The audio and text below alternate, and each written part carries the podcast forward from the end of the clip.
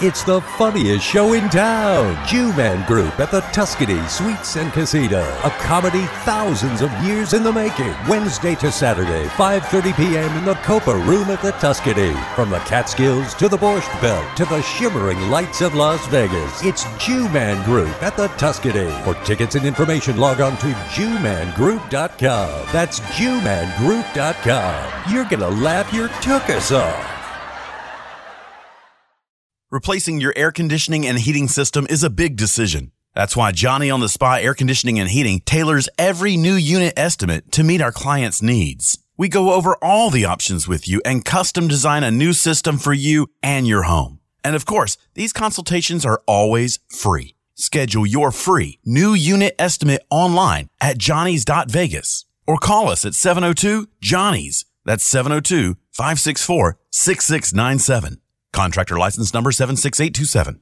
Do you owe the IRS $10,000 or more in back taxes? Are you being audited or investigated? Has the IRS sent you a letter demanding payment? You may not owe what they claim. Make this free call to the tax doctor now. Let them negotiate with the IRS on your behalf. Call 800 605 4650. 800 605 4650. That's 800 605 4650. Hello, hello, and welcome to the Vegas Voice on AM 1400 KSHP Las Vegas. The Vegas Voice, the voice for your health, wealth, and good times. It's the free monthly magazine. Learn more at thevegasvoice.net. Hi, everybody, John the Announcer here, and man, oh man, do we have a cool show on tap. So let's bring on the host. Here is comic impressionist Rich Natoli. Welcome to the Vegas Voice Radio Show. Rich Natoli, your host, here with John the Announcer. Joined in studio this morning uh, by Brett Maly, who you all know from Pawn Stars, which runs in like five zillion countries, and it's running right now as we speak. And he is uh, uh, the owner of Art uh, Encounter at the gallery well, all the a lot of celebrities buy art there, and and normal people too. I would say normal people, other than celebrities, right? Normal people like John the announcer, and and me. We we. So how's it going over there? Oh, that's Artie? good. Yeah, we occasionally let the normal people in. you let them in. you let the normal people in.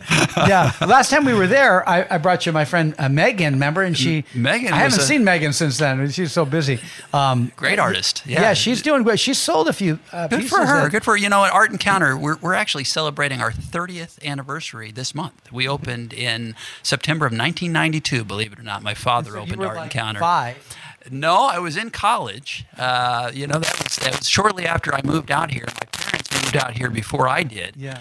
And my dad, who, who had been in the computer industry, wanted to get as far removed from that as possible. So he said, "What's what's the, a complete 180?" Well, art. So he'd always collected it, and uh, decided to open an art gallery out here in Las Vegas. And me, being an 18-year-old uh, in Texas, and you know, knowing he was coming out here, and I'm like, "Boy, I tell you what, Vegas sounds kind of fun. Mind if I take a little time?" off to, to help you open this gallery he said i'd love it so i took a semester off thinking i'd be back in never i never went back What i've been of out here Texas it, I was going to TCU, uh, Texas Christian uh, in Yeah. Fort Worth.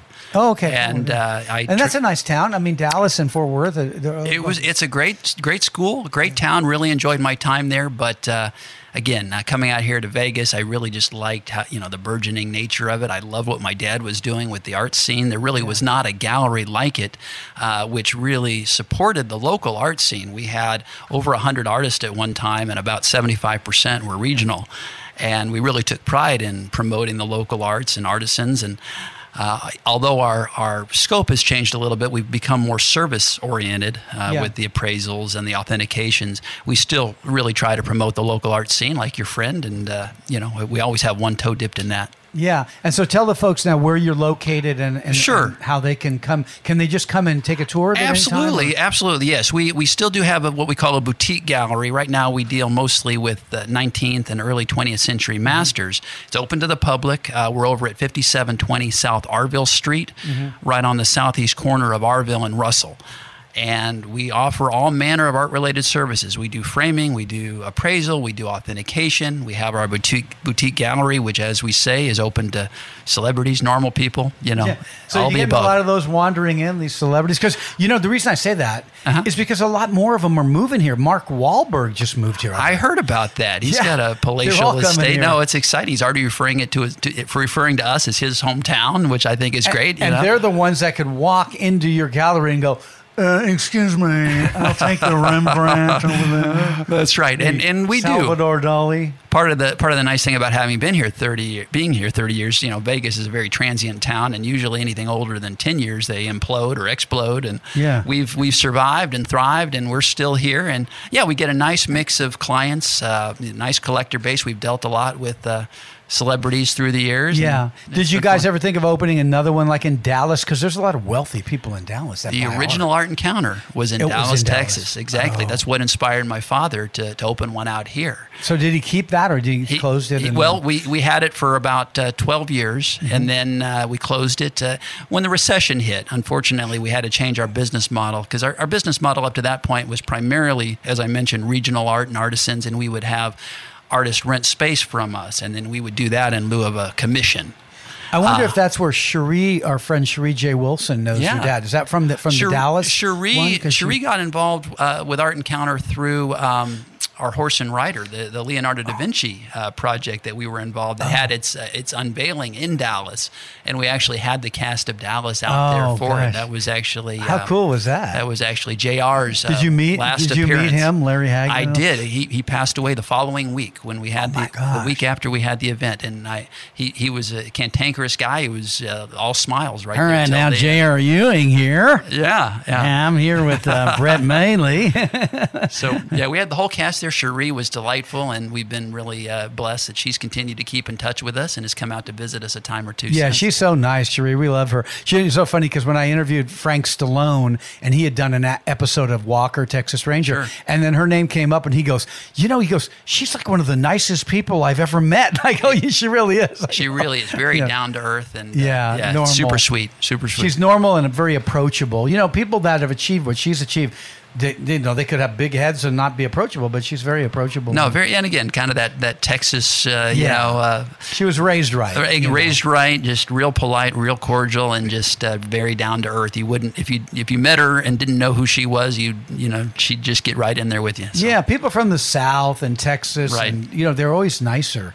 I knew I found that out when I started doing comedy clubs years and years Mm-hmm. ago, and I played the South. I was always in Oklahoma and Arkansas and all these places, you know, uh, doing shows, and uh, I thought.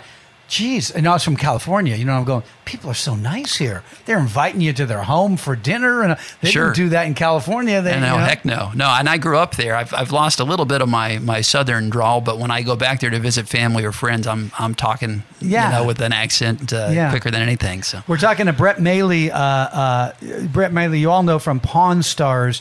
Uh, he was on there for how many years were you on that show? I was on there from 2009, which I believe was their second season, and my last appearance was 2017. So So they they, they retired your big magnifying glass, or what? they did. They well, it was again. We we still have a great relationship. Uh, we still do a lot of framing and, and some business with them. But they they basically hired their own in-house uh, art appraiser, Right. Because they started doing more with art. Rick uh, actually has his own gallery at the Venetian that this gentleman Chad curates. Yeah. So it, it was more of a practical standpoint rather than having me have to close the shop to come down there to do an appraisal. They've Yeah. got their own guy in the back that they call up to do the evaluations. now. yeah, they said they're going to have me on next season. I'm but they're they're doing some shows out of state now. But you know, with with the uh, the thing Marty Allen gave me the uh, the last photo session collage in 3D of John Lennon in the studio Oh, the night he was killed. gosh. so the, his his personal photographer was friends with Marty Allen, and Marty gave me this 3D. thing. I'll send you a picture of it. I'd so love it to see it. like. That Yeah, sounds exciting. I have it yeah. on my, my phone. I'll, I'll send you. And um, but anyway, so I'd love to go on there just to see what they say. You know, Sure. No, no, somebody I- will bring out a big magnifying glass and go, "It's worth about a dollar fifty. Well, uh, you can always call me for a second opinion. yeah. Well, did you appraise that kind of thing? Uh, that's again more of like a collectible memorabilia. Yeah. Sometimes I dabble in that too. Yeah, but, uh, I'll but, be I'll but be your Mar- I remember Marty gave it to me. He goes, "Well, the photographer only made a, a few of these for friends, so I didn't think he mass produced them or anything. Right. And they were like, you go like that, and it's like 3D, and it's in that photo session at the studio that night. Eh, Yeah, I was going to say, in the history of it having uh, been, you know, done the night that he passed is, is yeah, and it's got. Lennon's photographer stuff on the back, you know, his stamp and all that. And Yeah, yeah. Oh, that sounds incredible. I, I bet you they'd love to, to, to have Yeah. that. They're, they're always looking for new and unique items. And I tell you what, Las Vegas is a great place for that. There's I plenty mean, of I don't think I'd sell it unless it was some Right. astronomical amount. Then I go, Brett, what do you think? sell it to him, Rich. That's No. right. But isn't that the kind of thing, though? Technically, if you put it in an auction, you'd get way more money, right? Well, you know, not necessarily. It just I mean, kind do they pay? Do they pay a, a, a, the going rate? I mean, for well, an- uh, you- you're talking about uh, what Rick would offer you. yeah, because yeah. because I always see the guy in the parking lot going, "I'm not going to take more than five thousand dollars for this," and he gets in there, and Rick goes, "I'll give you 150 bucks for it." The guy goes, "I'll take it." And you go, "Okay, well, wait a minute."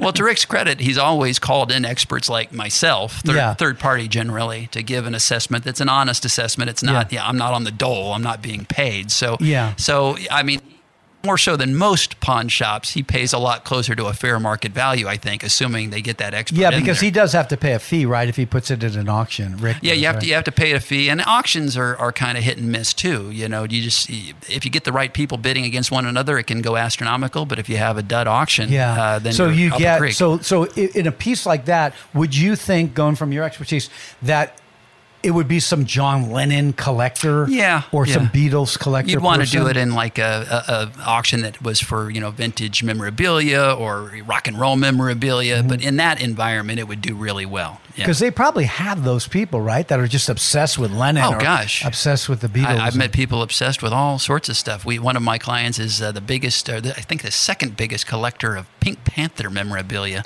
Pink in the world. Pink Panther of all things. So yeah, I have a bump on my head. That guy is that the thing? Was that the guy? Pink, Pink Panther, you know, Inspector Clouseau. you Yeah, know, yeah, Peter Sellers. Yeah, so, but I've- I've seen pictures of their living. Everything's pink. You have pink everywhere. You know. Really? Oh my gosh, yeah. So it's uh, And you know what surprises me is that these comic books are worth fortunes now. comic books. Oh yeah, yeah. And uh, you know, collectibles, memorabilia. I mean, the only danger that you get into is over time, people uh, you know lose interest in certain things. I mean, that's a little bit of the nervousness I have about like Pink Panther. Yeah. You know, uh, ba- back in the 70s, 80s, Peter Sellers was acting in all Yeah, these yeah. movies, and, and now I don't think people younger than 40 may know, you know, who Right, Pink- they don't know, And, yeah. and uh, that's a good thing about a John Lennon. He's he's so iconic, and he will Yeah. be, uh, you know, at least for the next several generations. Yeah. And so now when you bring out the magnifying glass, I got to go back to that. When we're talking to Brett Maly of Pawn Stars, folks, when you bring out the magnifying glass, that okay, so and somebody's showing you a, a, a painting, are you looking for you're looking for age? Are you looking for the raised the raised paint or the age of the paint or what are you? A little bit of all of the above. Yeah. I mean, part of it is to look at the paper and the materials to check. Its and do you know right away or does it take a, a Uh, while to? no, not always. Sometimes I do. I mean, there's certain things with a magnifying glass. If you have a high enough magnification, you can see telltale traits of, let's say, a poster like a lithograph versus a serigraph or some sort of a hand painted work. Uh, those clues are, are readily identifiable. As far as the vintage of the paper and things, there's certain things that you know uh, disreputable people can do to age you know those types Yeah. of things artificially so sometimes it takes a little bit more you know thought and investigation we have to you know when i go on the show it looks like it's all done you know really quick and right there on the spot but sometimes there's times where we have to take the piece aside take it out of the frame give it a more thorough inspection go back to then go back to filming Yeah. exactly Yeah. So uh, because because like sometimes you would say, well, I need more I need more time to look at it. Sure, sure. They- I mean, you know, it's it's a short segment, usually ten minutes, and uh, you know you have to fill a lot in there. So yes, some of it is done off camera. I'm sure most. And so what what percentage of people that the art that you've looked at, if you had to guess percentage wise, um, are re- are really real and valuable? I mean, is it like less than five percent or? Well, I'd say most of the work that I look at is is real, but it, it's not They're- they're necessarily valuable. It's like Yeah. prints and posters and things. But when you're talking about you know the the you know the the, the masters, the Picassos and the Matisses and the Moreaus and the the Rembrandts and the Yeah. Chagalls, then then you start really. Uh, that's when the investigation and the inspection is so important because that's when I look for, for example, on the Rembrandts, I look for plate marks on etchings. I want to make sure that the the prints are stone lithographs versus offset lithographs, Yeah. and there's certain telltale traits you look at um, to delineate the two. Yeah. Now, now I think we, we spoke about this before, but Wayne Newton showed me a like Rembrandt, and, and Sure. he said he had three of them. Do you think they're real? I mean, uh, what are the odds of having like a real one that's not a print? Boy, a real painting by Rembrandt. Boy, that uh, I mean, if anyone Because could I have asked it, him, uh, when I Wayne said, Newton would. when I but- said, "There's a, there's a real Rembrandt," and he goes, he goes, "Yes, I have three. And I go, "What are these things worth?" And he said, "Eh, three to five million a piece." Could- but I'm yeah. thinking they're worth more than that if it's real, right? Well, again, it depends a lot on the size, the quality, but yeah, it'd be in the millions for sure. His his prints, his etchings, can be worth in the six figures, and those are the prints. Really? Yeah. So, But if he said three to five million, it has to be a real one, right? I don't oh know yeah, where he got yeah. But. I, I would expect so. Tell him to call uh, your But he buddy was probably Brett he's probably around. He was probably around when Rembrandt maybe gave it to him. oh, Wayne's gonna kill me. No, probably. No, no, but but it's probably uh, maybe maybe I don't know if he has three. I don't know. What are the odds of having three real Rembrandts and not prints? Boy, you know, well, Rembrandt was prolific. He did quite a bit of work. Oh, he Uh, did? he wasn't like Leonardo da Vinci, Oh, okay. who only had rare. 15 works in museums. But you know, so, so it's possible. I mean, you know, again, Wayne sounds like a pretty astute collector. Uh, I, I can't imagine him having three giant 24 by 30 uh, Rembrandts. Plus, like No, it wasn't point, giant. They'd They be. were- it was about. Yeah, it was about a quarter of the size of this thing here. You know, and I think a lot of people don't realize that, uh, you know, artists that were prolific, like Picasso, for example. I mean, you can get Picasso, small Picasso He paintings. won't amount to a thing. Yeah, that- remember that that line in the flash- Titanic. flash in the pan, In the that guy, Titanic, yeah. Guy- a guy named Picasso. He won't amount to a thing. but uh, yeah, you know, you can get again. There's certain works that are desired, like to, Yeah. to your point on Picasso. If you if you have a cubist work and oil on canvas, it's 24 by 30. It's going to be tens of millions of dollars. Yeah. But if you have a smaller piece, I mean, Picasso could do anything. He could do realism. He could do impressionism. He could do you know uh, totally abstract uh, works, uh, works that weren't necessarily works that he was most renowned for, you can you can get them in some cases for you know tens or maybe hundreds of thousands of dollars, not necessarily affordable to the average person, but uh, not everything that an artist has done, like Picasso or or Rembrandt or Da Vinci, even, are going to be millions of dollars. Yeah, we're talking to Brett Maly. You all know from Pawn Stars. Uh, his gallery is Art Encounter, and if you want to take a tour of that gallery, it's amazing. They've got all kinds of great, interesting uh, things in there, and it's uh, 5720 South Arville Street. 5720 South Arville Street. Go down there, and Brett will show you around uh, Art Encounter. Take a quick break. We got more to chat with Brett Maly right after this. You're listening to The Vegas Voice, brought to you by the Vegas Voice magazine. Learn more at thevegasvoice.net. Don't go away. Rich and I return right after this. Are you in bad pain? You know what I mean. Your knees hurt, your shoulder hurts, your elbow and back are constantly killing you. And I'm sure you've tried every pain pill or cream available at the drugstore. Am I right? Well, here's something you haven't tried Pain Magic. Pain Magic is not available at any drugstore. The only place you can get it is by calling the special toll free number I'm about to give you. And to make things even better, call right now and find out about our buy one, get one free offer. We're so confident it'll work for you that we offer a free bottle with your purchase. No prescription required. Call now to learn how you can get Pain Magic and get rid of your pain. Remember, your results may vary. 800 419 1971. 800 419 1971. 800 419 1971. That's 800 419 1971.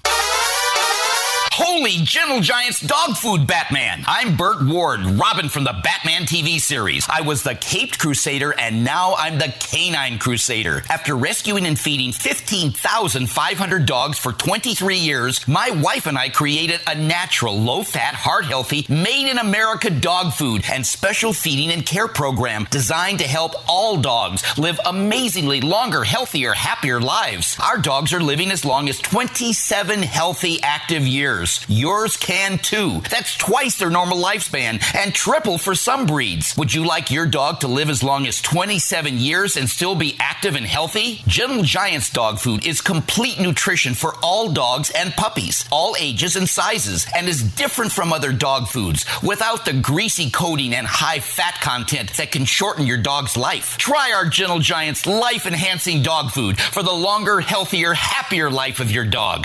Here's a great way to save money on your prescription medications. If you take Viagra or Cialis, we can give you a way to pay as little as $2 a pill. Compare that to prices as high as $60 per tablet. These pills work for men and women to improve their sexual performance. And now for the price of two or three pills, you can get nearly 100. There's no need to pay expensive prices for Viagra or Cialis. Call now with your prescription and pay as little as $2 a pill. We offer 24-7 service and always free delivery and confidential packaging. Change your life for the better and have fun. Call Pharmacy Shop 24 7 to get generic versions of Viagra or Cialis for as little as $2 a pill, plus free discreet shipping. 800 622 8802. 800 622 8802.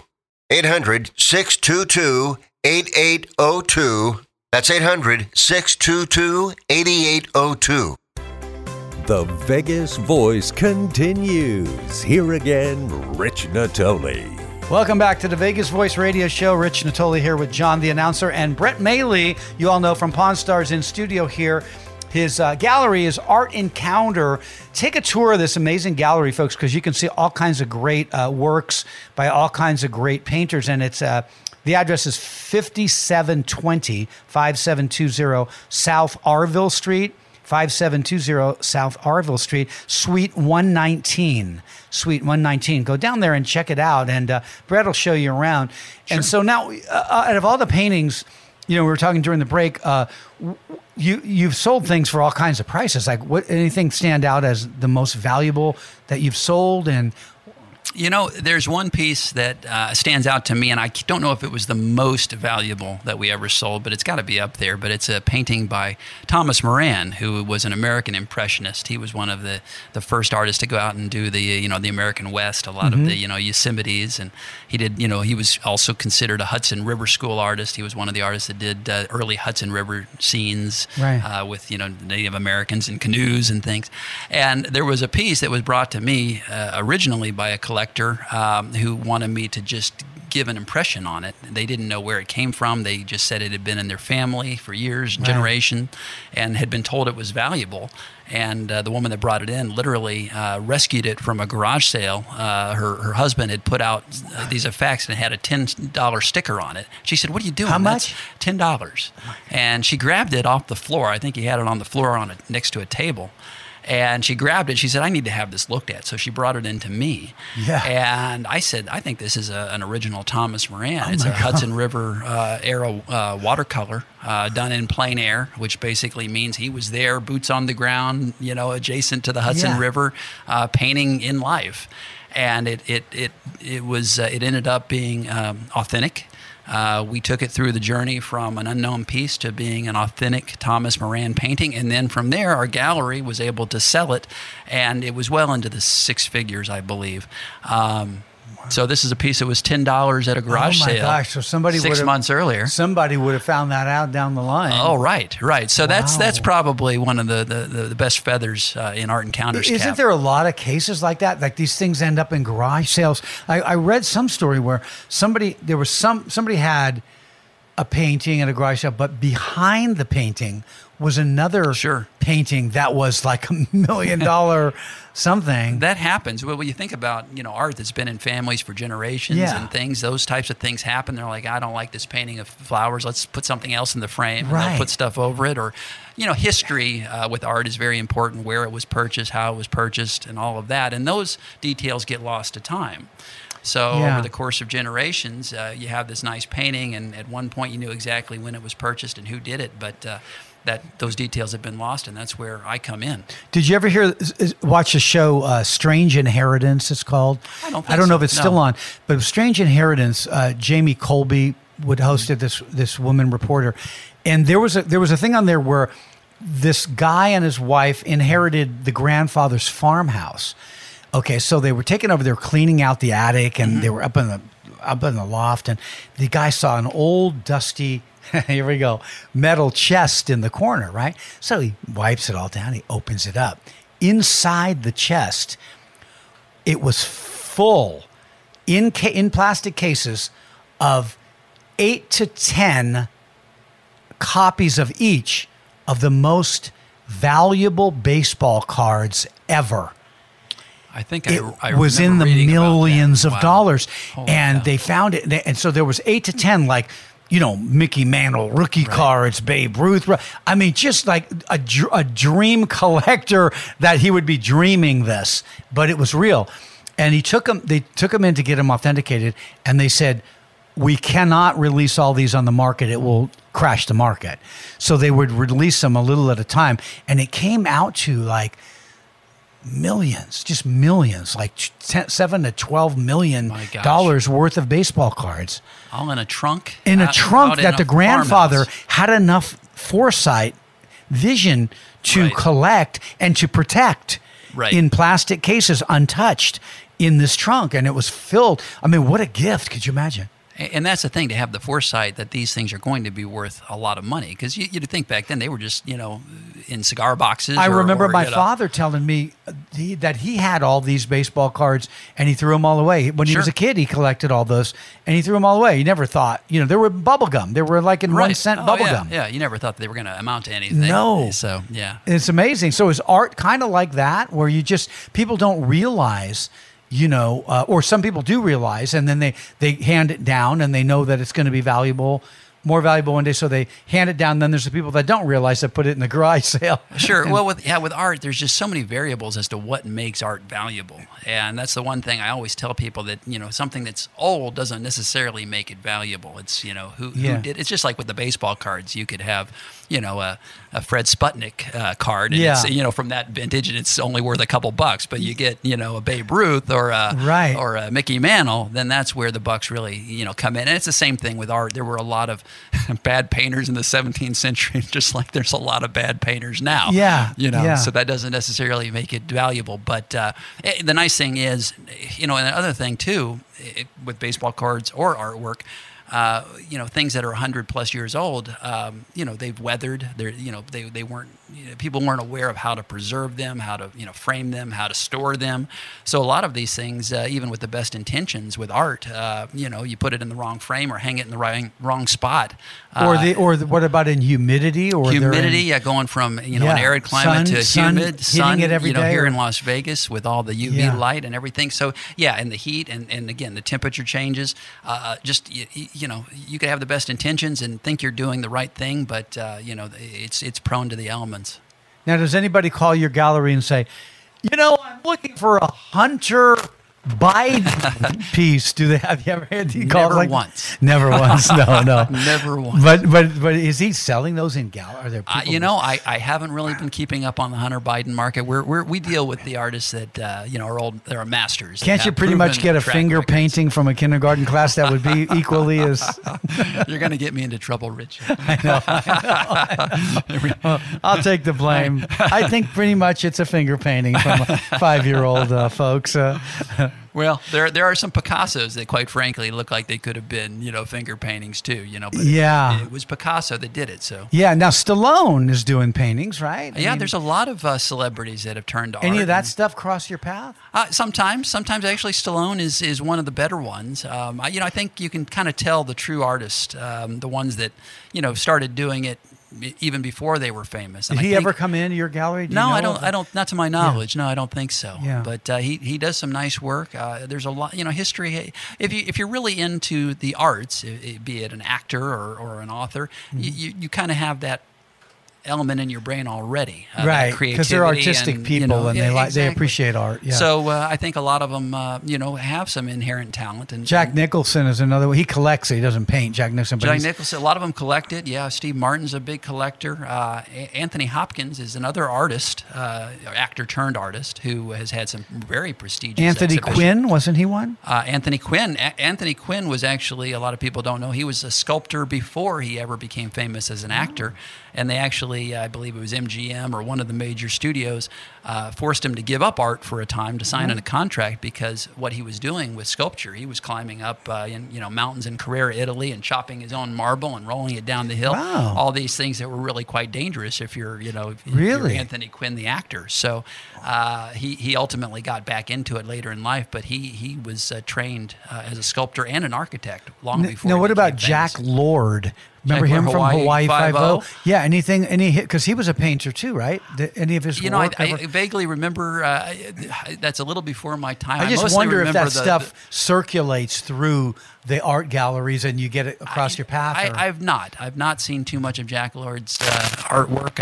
I, I again, when I think of Jack Lord, I think of the, the theme song and I think of his uh, his pompadour. You know, that's about his hair, his hair. I always thought his hair looked like the wave in the beginning of. Hawaii Five O. That's exactly, exactly right. Very and so uh, yeah yeah and so now so what other actors that you know that are painters that you would love to get maybe piece of their artwork any, any of those stand Oh out my in your gosh! mind, I'm trying to think of the ones that are. Uh, Anthony Quinn is one who we do have some of his original sculptures uh, out of was alabaster. it Charles Manson a painter too We, we yes, we've had people come to us with Charles Manson's work. Uh, there was one woman who was a, a pen pal of Charles Manson, which boy, that's uh, that's got to be an interesting story. But uh, she brought in some artwork that had been done uh, well, people by probably Mr. want to Manson. see that don't they Yeah, we ended up not dealing with it just because that was not something kind of creepy? kind of very kind of very creepy. And I, I, I agree with you. I think you know there is some.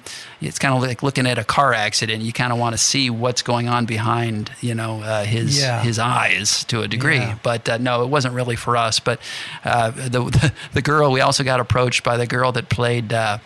Um, uh, Jan Brady, uh, whose name escapes me on the Oh, oh, Brady Eve Bunch. Plumb. Eve Plumb also started a career as an artist, and uh, we ended up not exhibiting her work. But there's, yeah, I, again, I think a lot of uh, a lot of these actors once you know. Uh, the, the the curtain closes uh, on their acting career. They want another outlet for creativity, Yeah. and it makes sense that they would go into art, and uh, Yeah. some of them quite effectively. I would never go into art because I can barely draw a straight line. I'm one, I, I think I was the worst finger painter in kindergarten. I can't I can't paint anything. That's just one thing I don't have any ability for. but, but, but you have an you have an appreciation for it, which uh, is there's is very important. Yeah. You know, art. Uh, unfortunately, uh, especially with people you know 40 years and younger, there's just not the aptitude or the appreciation that there used to Yeah. be, and we're having to fight against that a little bit. And that that Are you saying I'm over 40? Is that what you're saying, Brad? just a pinch. Just a pinch. but you know, I I I'm I'm a person that yeah, I appreciate art, but I like picture uh, pictures of actual something. You know, whether Sure. it's scenic, whether it's people, whether it's you know things Right. caught. I I don't I don't I don't appreciate the the different colors of just looks like you just threw paint on a canvas. Right. And I know that some of those are valuable, I guess, right? Well, and they But- are, and I think that that kind of goes back to the you know the education. And I, I I'm kind of like you when I was growing up and and learning about art. I wanted you know I wanted a mountain that looked like a mountain. I wanted you know things that were aesthetically pleasing. And it wasn't really until I'd say, gosh, the last 10, 15 years as an appraiser that I really cultivated an appreciation for some of the more abstract things because at that point it becomes less about the aesthetic and more about the expression of the artist. You know, the Yeah. gestural splashes of paint on the canvas, the way they combine the different colors, the hues and the tints, and the, the you know all, all of that. And again, it, it still may not be your cup of tea that you want it necessarily in your home, but you kind of appreciate where the artist was coming from, what was in their head, where they were at that place and time. And as an appraiser, I kind of get off on that. Yeah, people kind of collect what they what they appreciate and what they value. You know, I started when my son was born. He's 23 now. I can't believe that. I started collecting autographed baseballs because I always loved baseball as a kid. Sure. That's all I did. And I have his name's Mickey. And Oh, wow. I, I bought him a Mickey Mantle ball from the Field of Dreams 23 years ago. How cool. And I bought it for like a little less than $300. And it's Right. now it's up in the Oh, sure, that was back when Mickey was alive and signing, and uh, right you know, and so, you know th- so i love those because you can Right. it's kind of like art that it just keeps going up you keep them untouched with the authenticity certificates and Sure. in the cases and everything and and i'll never see anything from them but i told my my kids when your kids are grown you probably be able to buy a car with these things Right, and you that's again, that's a Mickey Mantle. His legacy is secure. I mean, there, he's always going to be one of the greats. ted williams Ted is another Williams, one and, you know, exactly. yeah Wow, it's amazing. Do you collect anything? Um, Uh, yeah, I mean, I, I try to collect a little bit of art. I try to collect. Uh, I, I, I, I do have actually a pretty good baseball card collection. Wow. Um, with a with I, my star of my collection is a. a Sandy Koufax. It's not a rookie card, but was it's great it was pitcher. only a year or two after Dodgers. his rookie season, and it was a it was back in the '50s when the cards weren't the size they are now. It's it was kind of an oversized card, and uh, so I, yeah, I take take pride in that, and that was something that, to your point, uh, I, I started collecting with my father you know, when he some of his cards, and Yeah. he passed them on to me, and then I added my own to them, and then I'll Yeah. add, I'll pass those on to my my 14 year old son Yeah. at some point. So see, when you look at the baseballs, like I, I play it kind of like a stock market kind of thing, and I look at it and I go, okay, like I have Mike Trout. I'd mm-hmm. like to get Ohtani because Ohtani now is going to be a Hall of Famer and a legendary. But unless he gets hurt or something drastic happens, he's going to be a Hall of Famer. So as soon as they get inducted to the Hall of Fame, boom, Sure. ball shoots up more. And then one day when he goes, when he passes mm-hmm. away, boom, it's going to go shooting up even higher. So for your grandkids and you know all that kind of thing. So that's how you look at these guys that are just doing really well right now, and and and and the announcers are going, well, "This guy is going to be a Right. Hall of Famer. Get that ball." It's a little like penny stocks, you know, Yeah. trying to find that penny stock. Grab that ball go. for a Yeah. few hundred bucks. It's going to go up into the thousands Sure. in the next five years. You know. Well, baseball has kind of become a little bit like art that there's a big speculative art market. Like a lot of these players, they're not even out of the double A ball. Yeah. And they're, they're people are speculating they're going to have a Hall of Fame career and their Yeah. cards are selling in some cases for more than what the Hall of Famers cards are selling for. So it's it's because gotten people a, are taking that chance, going, well, you know, if he does, Right. You know, I mean, if you had a uh, if you have a, a a Mike Trout rookie baseball card, that's worth a lot of money right now because Mike Trout, look what he's done already. Sure. Sure. Yeah. So- I, I, I mean, I, I hate to see it kind of skewed that way to where it's looked at uh, too much like a commodity. I mean, I, Yeah. when, when I was collecting with my dad, it was all about the joy. And I was like, I was a big Cubs fan. So Forget you know, the joy. People uh, want forget the money, joy. Yeah, I was, believe me, as a Cubs fan, it was never about the joy. the joy doesn't pay the mortgage. Was- but but you know, I, I'd be I'd be looking at you know, you know Cubs players and, and, and things like that. Bill Madlock was kind of a hero Yeah. of mine growing up. You know, Cubby. Yeah. So uh, you know, I, I I'd collect their car. You know, and then I would you know, uh, I remember being a big fan of George Brett. You know, the third baseman for the because my name was Brett. Mainly. You know a funny? I want to tell you a funny joke about George Brett. Uh-huh. Okay, and I've done this bit on stage before. Okay, remember Howard Cosell called the World Series this one year where George Brett was playing in the World Series with a hemorrhoid problem. Okay, Okay. but here's the, the funny part: Howard Cosell never let the audience forget that George Brett was playing with hemorrhoids. He would go, he would do this. George Brett is coming to the plate. He has hemorrhoids. George Brett is rounding second base, heading for third base. Did you know he's playing the World Series with hemorrhoids? That's what he did. I mean, it was th- throughout the entire game. Howard Cosell did that, and people were going, "Why does he keep bringing this up?" But it was hilariously funny, not for George Brett, sure. for, for the for the viewer though. It was very funny. But George Brett was a great ball player. Oh yeah, and Yeah. I, I, I kind of get a mental picture of them doing the little, uh, you know, the, uh, the with the you've got the uh, layover of the graphics of the, uh, you know, uh, George Brett rounding. He has hemorrhoids, you know, Yeah. in parentheses or something. but he did that the entire game. He's a some people. Let me read the stats of George Brett. You know he has hemorrhoids. it's like, what are you doing, Howard? Shut up. We're going to take a break. We were talking to Brett Maly from Pawn Stars. Uh, his gallery is uh, Art Encounter, 5720 South Arville Street. Take the tour, Suite 119. We'll be right back. You're listening to the Vegas Voice, the voice for your health, wealth, and good times. We'll have more following these brief messages. Do you owe the IRS $10,000 or more in back taxes? Are you being audited or investigated? Has the IRS sent you a letter demanding payment? You may not owe what they claim. Make this free call to the tax doctor now. Let them negotiate with the IRS on your behalf. Call 800 605 4650. 800 605 4650. That's 800 605 4650. It's the funniest show in town. Jew-Man Group at the Tuscany Suites and Casino. A comedy thousands of years in the making. Wednesday to Saturday, 5.30 p.m. in the Copa Room at the Tuscany. From the Catskills to the Borscht Belt to the shimmering lights of Las Vegas. It's Jew-Man Group at the Tuscany. For tickets and information, log on to JewmanGroup.com. That's JewmanGroup.com. You're gonna laugh your tuchus off. No offense, but are you a little fat when you look in the mirror? How would you like to learn the secrets to lose three to five pounds a week easily without joining the gym or going through any crazy diets? It's called Body Sculpt by Med Diet. For the last two decades, we've been helping people just like you that have pounds they want to shed. We've helped millions of people lose thousands and thousands of pounds over the years. And now it's your turn. Learn the secrets of how to lose weight with one simple phone call you'll see an amazing difference in a matter of days. Don't believe us? We'll offer you a money back guarantee.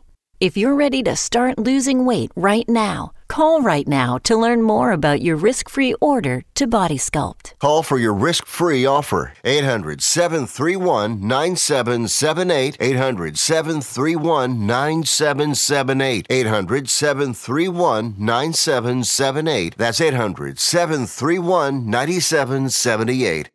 Replacing your air conditioning and heating system is a big decision. That's why Johnny on the Spot Air Conditioning and Heating tailors every new unit estimate to meet our clients' needs. We go over all the options with you and custom design a new system for you and your home. And of course, these consultations are always free. Schedule your free new unit estimate online at johnny's.vegas or call us at 702 Johnny's. That's 702 564 6697.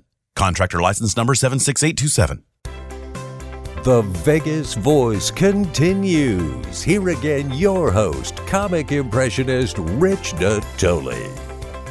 Welcome back to the Vegas Voice. Rich Natoli with John the announcer and uh, Brett Maly, you all know from Pawn Stars, in studio. His gallery, you got to take a tour of this. He's got all kinds of works, which I'm going to ask him uh, some of the artists in a second. But uh, uh, Art Encounter, it's called, and it's at 5720 South Arville Street, Suite 119.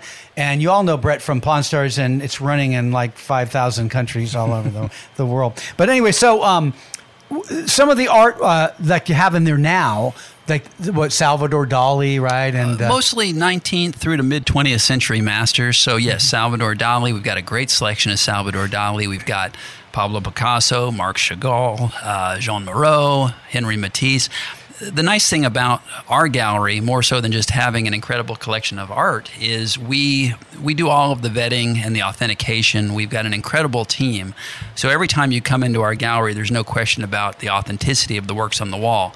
Everything's been, you know, like I say, verified and vetted, uh, and and we also uh, deal a lot with you know private collectors uh, who are motivated to sell uh, that uh, you know trust art encounter. So a lot of times we can get works that at auction might sell for you know 25 30% higher we're able to get them at a much uh, reduced rate so. Yeah. So here's a question. Okay.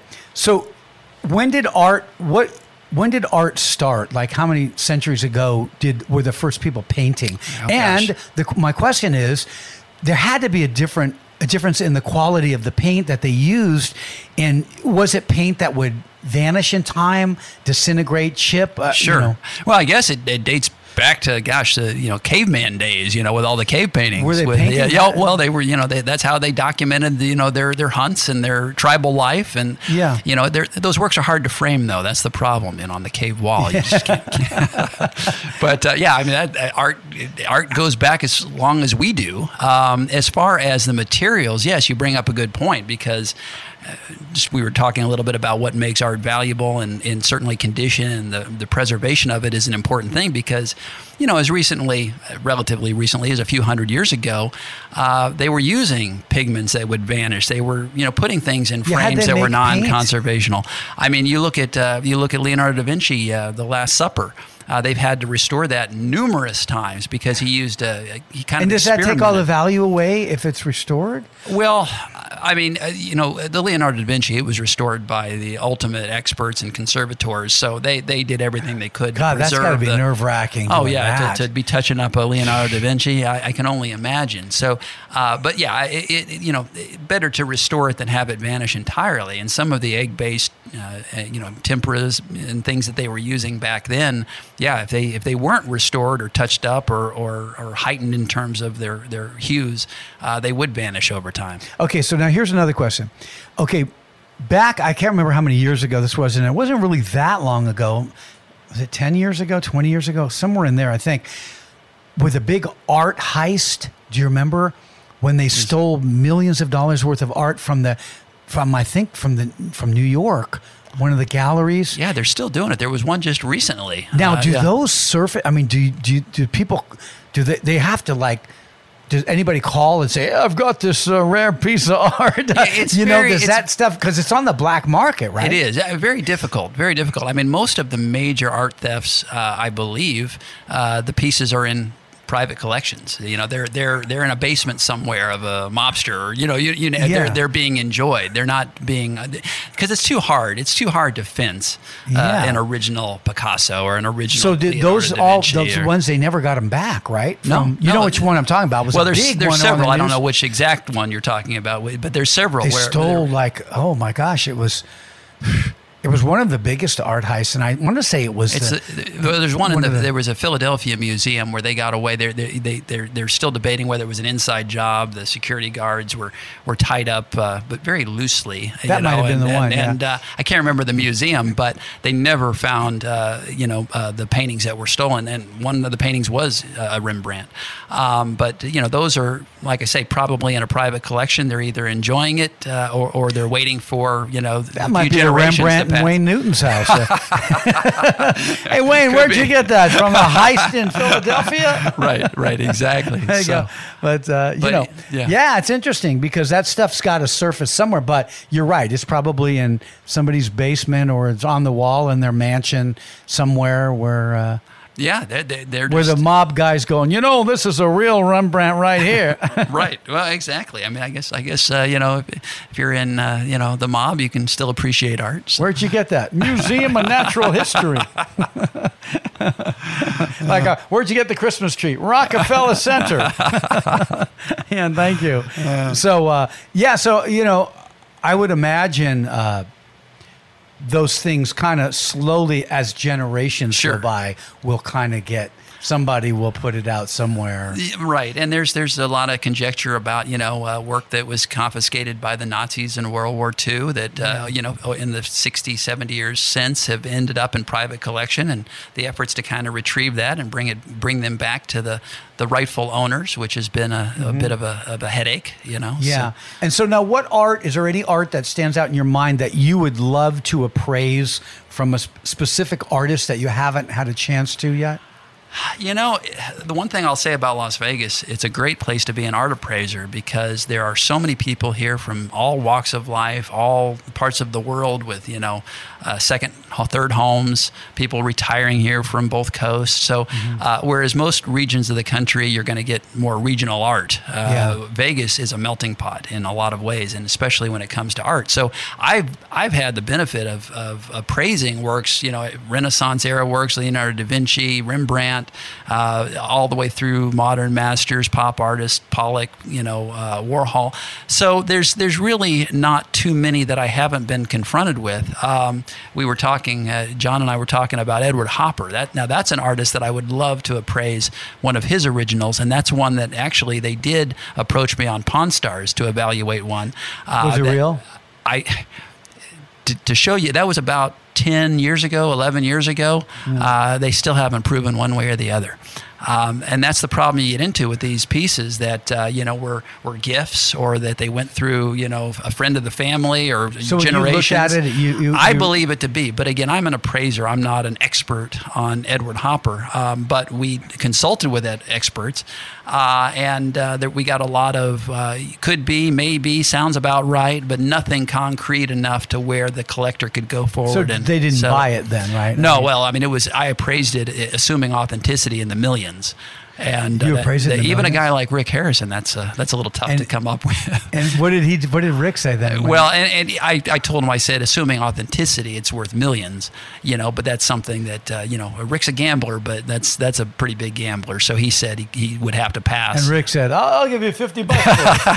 You know. that sounds about right. I know. But uh, but no, it, it, as far as my I know, to my knowledge, um, they're still working to try to get authentication, and that's that's tricky, and that's where Art Encounter can come in because in this case we weren't able to, but a lot of times we're able to you know facilitate the authentication by reaching out to the right experts, uh, to, by presenting the piece to the to the estate or the foundation or whoever is recognized as the authority. Yeah. So technically, that person couldn't sell that unless it was definitely authenticated. You couldn't sell right? it as an authentic hopper. I mean, you could sell it as attributed and likely and all of that, but uh, without that, uh, you know, uh, final, uh, you know, uh, stamp of approval, it, you, you yeah. can't. And so this is totally unrelated, but there are there it is about artifacts. So that's why I'm going to ask you. Did you ever go to that haunted museum of Zach Bagans? I was actually on the show. They Oh, actually they actually had me on as an expert. Uh, I was painting. I was uh, uh, evaluating. So you were in there among. I was in there. It was it's creepy. Ooh, It's it's really creepy. I'm. And I was in, I there. was in there. I got a little behind the scenes tour, which was even creepier. And uh, you know, they, you'd sit down and you're like, "What's this to the left? Oh, it's a shrunken head. Okay, you know, what's Oh, this? You know, yeah. what's this to the right of me? Oh, it's a vampire bat. You know, everywhere you look, Oh, there's creepy gosh. stuff. But uh, yeah, they had me on there evaluating a. Um, uh, So what a painting called the Crying Boy, which is a very famous painting uh, that uh, supposedly is haunted, uh, and uh, you know. Did you feel? go. I mean, any creepy stuff happening when you were in there? I, I mean, it was it was just kind of a creepy vibe. Uh, you know, I don't necessarily believe that the painting itself is haunted, but there were some pretty interesting items. Well, well that, they uh, wouldn't. I saw the special on TV where they wouldn't open. He wouldn't even open this one chest. Did you know that Yeah, one? it was. It's like a, it's a box. It's in I a believe. glass Yeah, case. Yeah, yeah, there's It's a box. They wouldn't even open that box because Sure. there was a EVP of a voice going, "Go ahead, open it." I mean, that would make me go, "You know what? Yeah, I'm going well, to church now." we'll leave this closed exactly. Yeah, And, uh, I- I- yeah, yeah, yeah. I'm not. My dad always said he's not superstitious, but he doesn't like to take chances, and that's No. that's kind of like me. Yeah, no, but but uh, yeah, but see, they still didn't open that thing. Right. No, no. Uh, and and uh, the the crying boy painting, he asked me if I would hang that on in our gallery, and I said, "No way, Jose." You know. He actually was serious. Yeah, he said, "Would you? Would this be a piece that you would offer for sale in And your you gallery?" And? I said, "No, I, I yeah, I couldn't and take you- the couldn't you take the risk." That, that energy coming in. Oh yeah, the negativity and all of that, and it's a it's a painting that's supposedly cursed. And uh, boy, I tell you what, there, if All of a there's one thing you'll don't see- need is somebody who's trying to sell art is is you know more Well- things working against you. Well, you'll be closing up one day and you'll see real tears coming down the face Right. of the crying painting, and you go, you know, uh, I'm out of here. exactly right. and your dad So- will go, "What'd you bring that in here for?" so, uh, but so any, nothing else creepy in there. I mean, did you ever? Would you go in there by yourself at night? Oh, I would. I- I'm- I'm a You'd big- walk around at night by yourself in there. Uh, Well, by myself, just you know, like with yeah, the doors just- locked oh, or okay, something. here's the thing. Here's the question. My night, or- son always asked me this when we were watching that thing. He goes, "Dad, for hundred grand, would you spend the night in there by yourself?" I go, "No." For five hundred grand, uh, getting warmer. Right, I go, right. For a million, yes, I would. For a million, Yeah, that'd be interesting. That that could make for a good show in and of itself. Who Yeah. survives the? Uh, because the- my father always said, "Rich." Dead people can't hurt you. It's the ones that are living you got to watch out for. boy, ain't, ain't that the truth? so that's what he always said. So So that's wise words. Wise words. Well, Brett Maly, the uh, the gallery is Art Encounter, folks. Go take the amazing tour and look at the amazing artworks in there by the amazing artists. Uh, 5720 South Arville Street, 5720 South Arville Street. Uh, Brett will give you a tour down there. Uh, suite 119, 119, 119 is the suite number, and it's called Art Encounter again. Uh, go there, take the tour. Uh, thank you, Brett. Hey, thank you for having me. It's always a Uh, pleasure. You're always welcome here. Absolutely. Brett Appreciate Maly, everybody. I'm John the Announcer. Thanks for listening. Visit my website at johntheannouncer.com. And speaking of websites, don't forget about the Vegas Voice. It's the voice for your health, wealth, and good times. Learn more at thevegasvoice.net. You know, Rich and I love it when you come by to say hello. We know there's a lot of things you could be doing. The fact that you've chosen to spend a little time with us means the world. It really does. So join us next Saturday afternoon at 4 for more of this the Vegas voice. Greece is cheap. But the airfare costs a fortune. Paris? Not much closer, and again, airfare. What about Puerto Vallarta? Let's face it, flying anywhere is just too expensive. Wait, what's this? Low cost airlines. With one call to low cost airlines, you'll drastically slash your travel costs. We're talking insanely low airline prices to any of your favorite destinations. Where would you like to go? London, Rome, Costa Rica, Australia? Wow, that's cheap. So why wait? Call now to learn how crazy cheap it is to fly anywhere in the U.S. or international. Our prices are so low, we can't publish them. The only way to get them is to call to instantly hear the most amazing best deals on airline travel. It's that easy. So call now and start packing. Call right now 800 267 1806. 800 267 1806. 800 267 1806. That's 800 267 1806.